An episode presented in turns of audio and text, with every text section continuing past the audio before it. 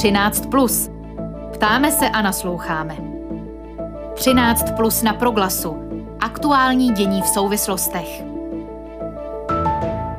Nejprve pohled na aktuální situaci kolem šíření COVID-19 v Česku, v druhé části pak o dění v africkém Súdánu v souvislosti s armádním zásahem proti civilním členům přechodné vlády. Takovou náplň bude mít pondělní vydání 13+. Dobrý poslech přeje Filip Braindl. Česku se zhoršuje epidemická situace a ode dneška například platí povinnost nosit respirátory ve vnitřních prostorech, včetně pracovišť, s výjimkou míst, kde lidé mezi sebou udržují rozestupy.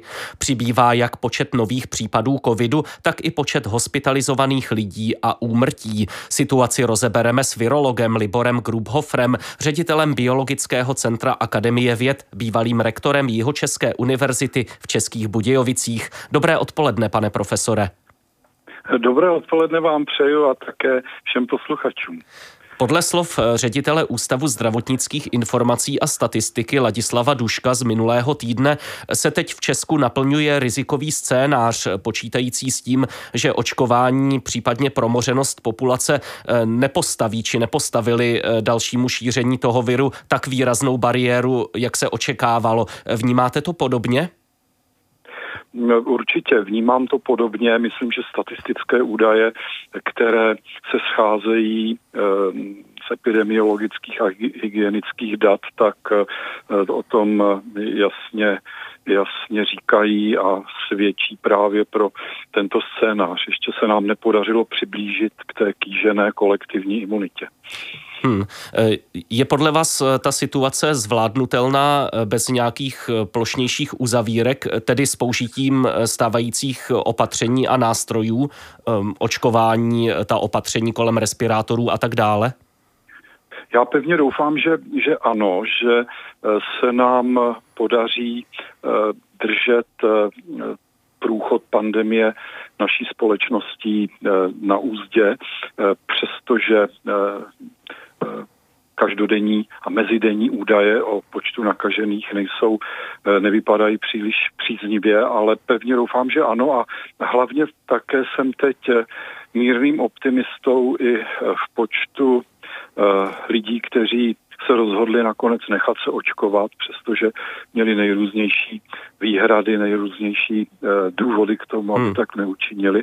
Teď se začíná blízkat na časy, což je hodně dobrá zpráva a Eh, doufám také, že pod eh, tlakem právě té eh, ne úplně příznivé situace, že se poněkud zvýší také ta disciplína pro dodržování protiepidemických opatření. Došlo tedy v posledních dnech k nárůstu zájmu o očkování. To je to, o čem jste mluvil. Ta čísla se eh, zase vracejí k růstu. Eh, z té současné situace pro vás vyplývají nějaké nové poznatky, které se týkají účinnosti očkování toho, jakou ochranu eh, skýtá?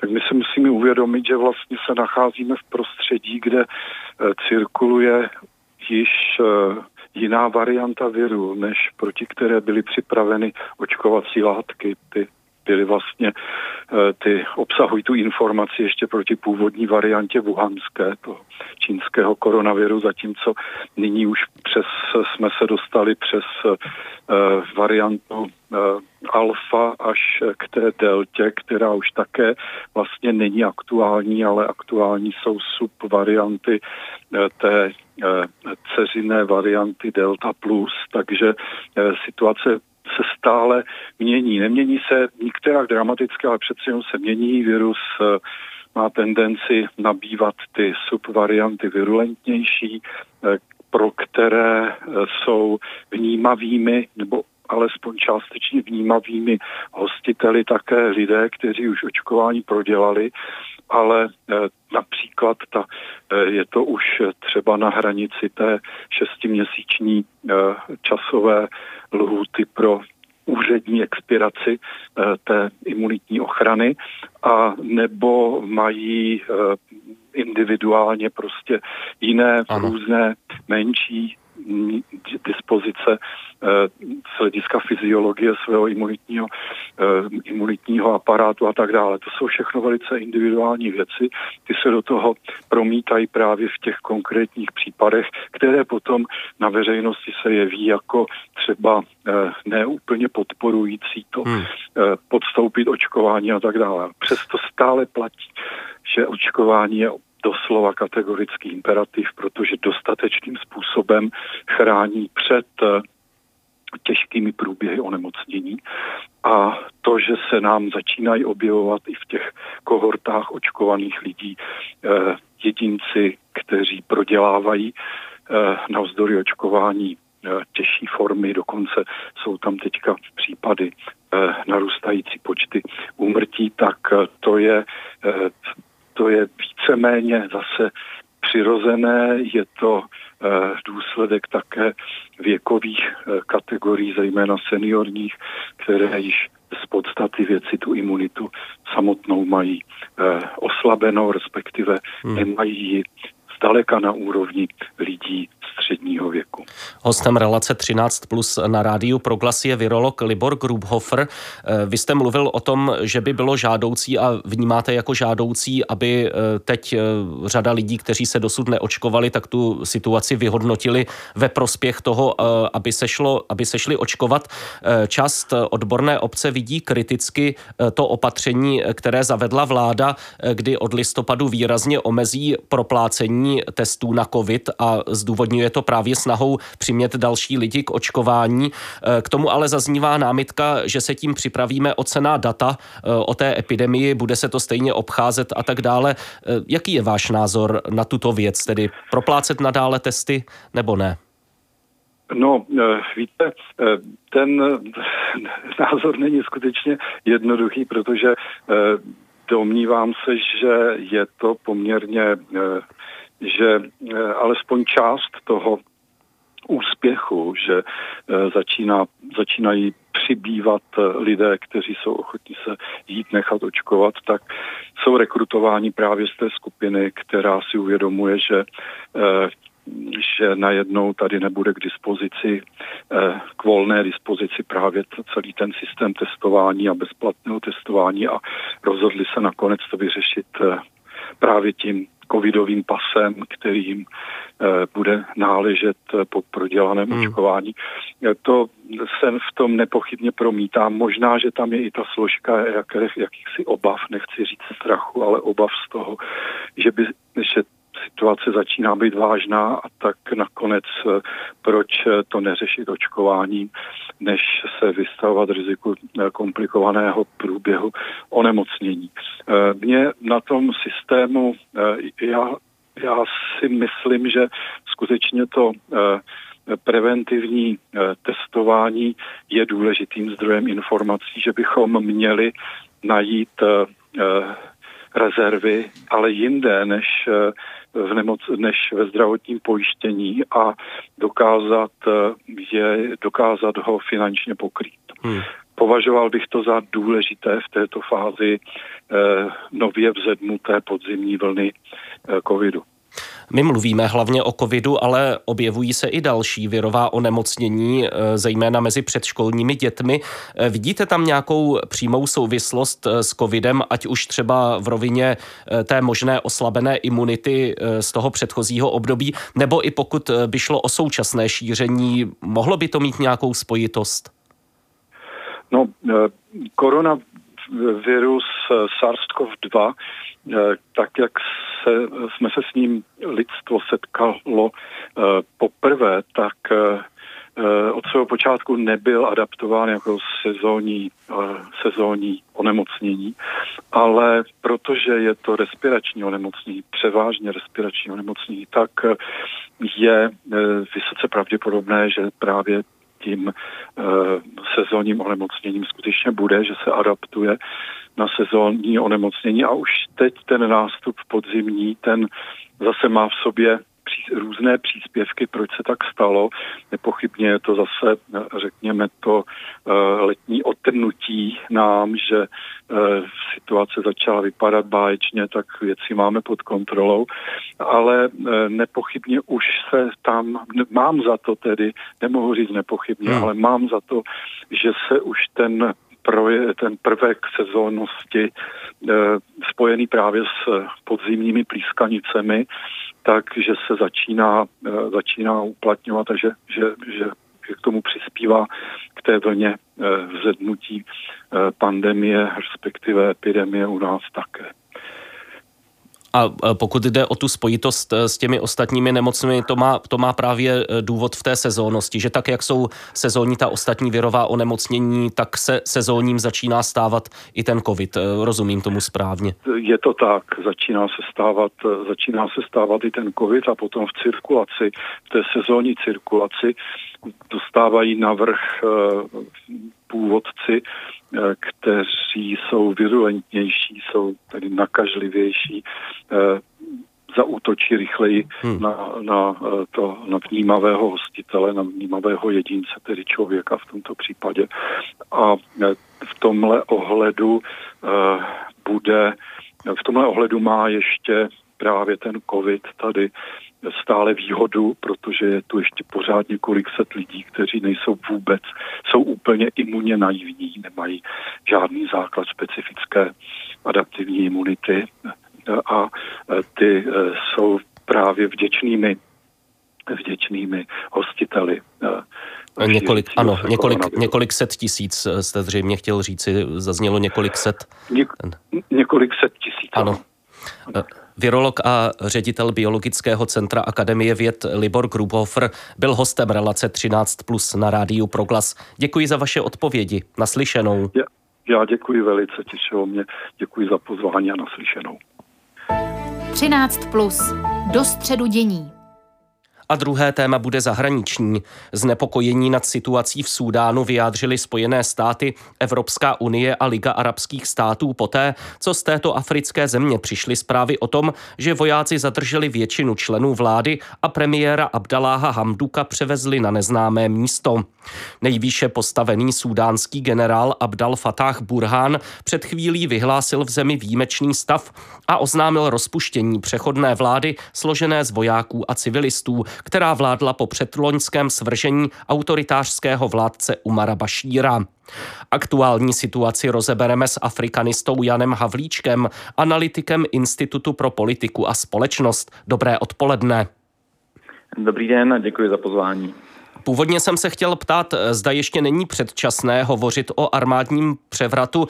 Teď už ale asi není pochyb. Co k tomu podle vás armádu vede?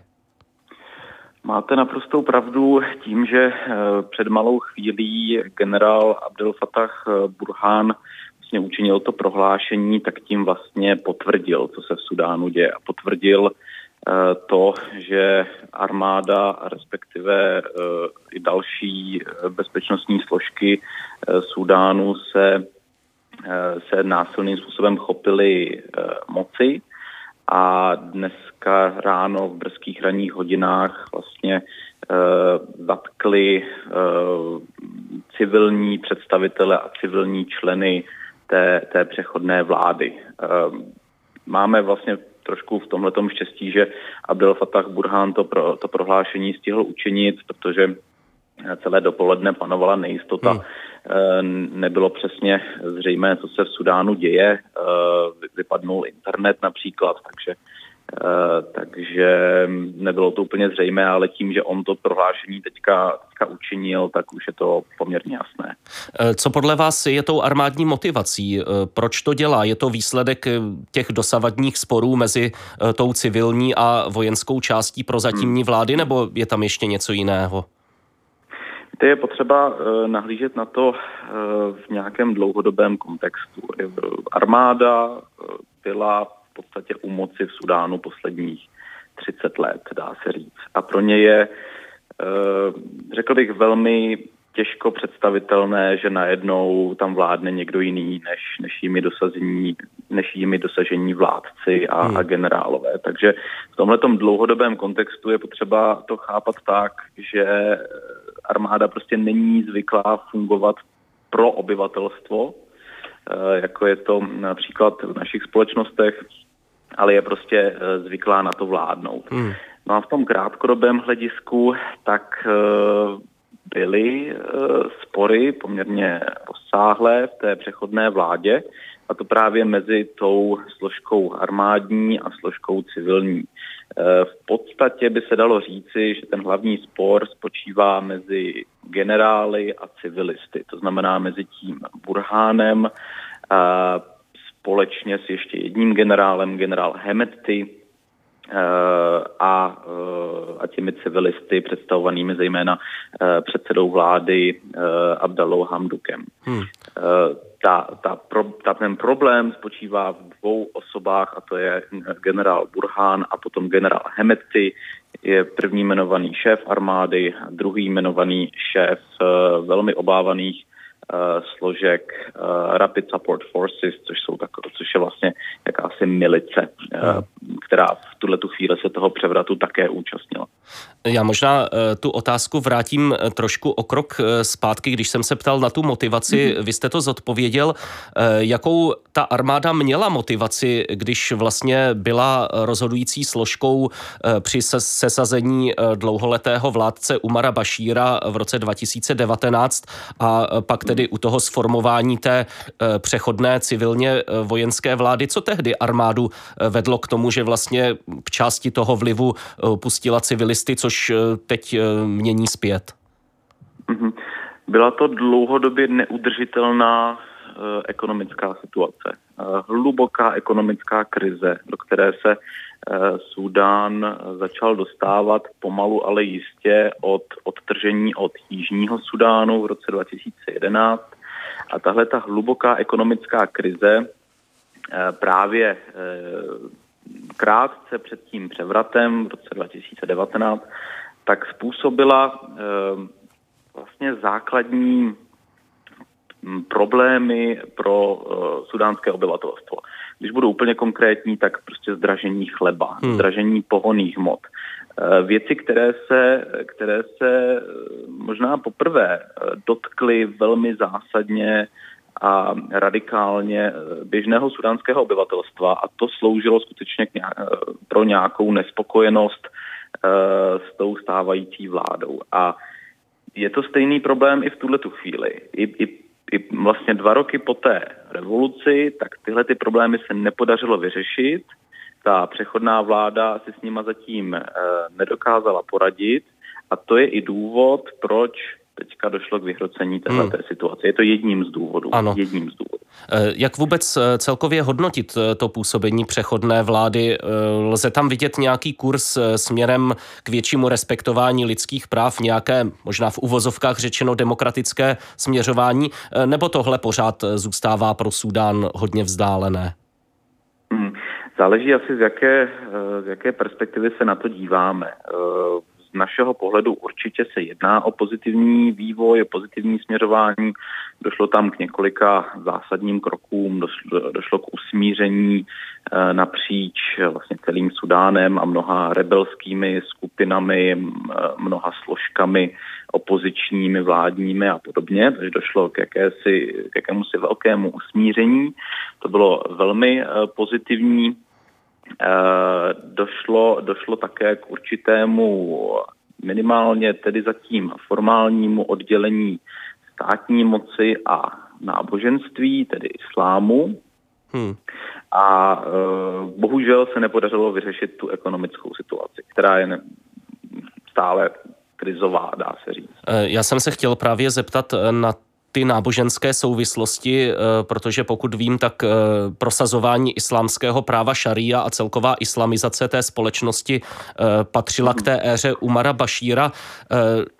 Jak tedy je momentálně Sudan, či není sekulární? Nakolik je to stále stát výrazně určený islámem i v té společenské rovině a nakolik tuhle cestu opouští? Um, jedna věc je, jak je to oficiálně na papíře a druhá věc je pak ta realita. A to, že Sudán byl několik desítek let opravdu islámským státem v tom pravém slova smyslu, tedy řízený dle islámského práva, tak to jen tak z té společnosti teďka nevymizí. A i když vlastně ta, ta vláda Abdali Hamduka v, březnu tohoto roku vlastně dosáhla dohody o právě se, o separaci státu a náboženství, tedy jakési náboženské svobodě, kdy každý má možnost vyznávat libovolné náboženství. Byl to krok, který, který si v podstatě vyžádala vyžádali opoziční skupiny na jihu, Sudán, na, na jihu Sudánu, kde se nacházejí Eh, kde se nachází většina ze 3% eh, příslušníků jiných náboženství hmm. než, než muslimů, tedy zejména křesťanů, tak díky tomu, že třeba došlo k této dohodě, která je na papíru, je to určitě změna pozitivní. Nicméně v té společnosti a v mentalitě lidí jako takové si myslím, že ta nostalgie vůči, uh, vůči uh, ani ne tak režimu, ale spíše tomu náboženskému systému hmm. v Sudánu tam je zakořeněná a určitě ještě dlouho zakořeněná bude. Takže něco, co dneska vidíme na papíře, eh, nebude ještě úplně eh, realitou. Já můžu zmínit ještě jeden příklad a to je například ehm, povolení eh, pro nemuslimy, pro nemuslimské obyvatelstvo Sudánu, povolení dovážet a konzumovat alkohol, něco, co samozřejmě by bylo naprosto nepřijatelné pod islámským právem, tak toto už nyní oficiálně povoleno mm-hmm. je pro nemuslimy, ale zase realita je taková, že pokud to u vás někdo objeví, tak uh, vám to povoleno nebude, bude vám to nějakým způsobem zabaveno. Rozumím. Takže. Hmm. Ještě poslední otázka. Eh, jakou zprávu podle vás ty dnešní informace ze Súdánu znamenají pro dlouhodobější vývoj v této zemi? Je to posun k nějaké nejistotě, nebo už můžeme říci, že to spíše směřuje k nějaké formě vojenské vlády, k nějaké formě vládnutí chunty a podobně? Hmm. Eh, já se obávám, že to, co se dneska stalo, tak je, eh, tak je tak říká, katastrofou pro Sudán, sudánský lid. Ehm, může to skutečně znamenat, že se teďka na delší dobu ujme vlády eh, armáda, která to bude mít velmi pevně v rukou ale těžko říct, ještě je určitě brzo uh, předjímat a to, eh, tam ta hlavní část toho, co se teďka bude v Sudánu dál dít, uh, bude spočívat na Sudáncích. Uh, desítky, ne listovky tisících určitě vyjdou do ulic, budou, budou protestovat proti tomu převratu a bude opravdu záležet na tom, jak se jim ta ta rezistence prostě bude, bude dařit. Jak se podaří generální stávka, která byla vyhlášena a na kterou už spousta uh, profesí nastoupilo, uh, jakým způsobem armáda zakročí proti těm protestujícím. Hmm. Takže je tam spousta věcí, na kterých bude záležet, ale tu, tu hlavní eh, tu hlavní roli v tom následujícím dění bude mít teďka sudánský lid a jeho reakce na armádní převrat. Budeme tuto reakci sledovat. Eh, o aktuální situaci v Súdánu hovořil v pondělním vydání 13 plus na rádiu Proglas afrikanista Jan Havlíček, analytik Institutu pro politiku a společnost. Děkuji za vaše odpovědi. Naslyšenou. Děkuji, nashledanou. 13 plus na Proglasu. Aktuální dění v souvislostech. A z pondělního 13 plus je to vše. U zítřejších rozhovorů vás přivítá kolegyně Aneška Jakubcová. Poslechu zve Filip Braindl. Hezké odpoledne.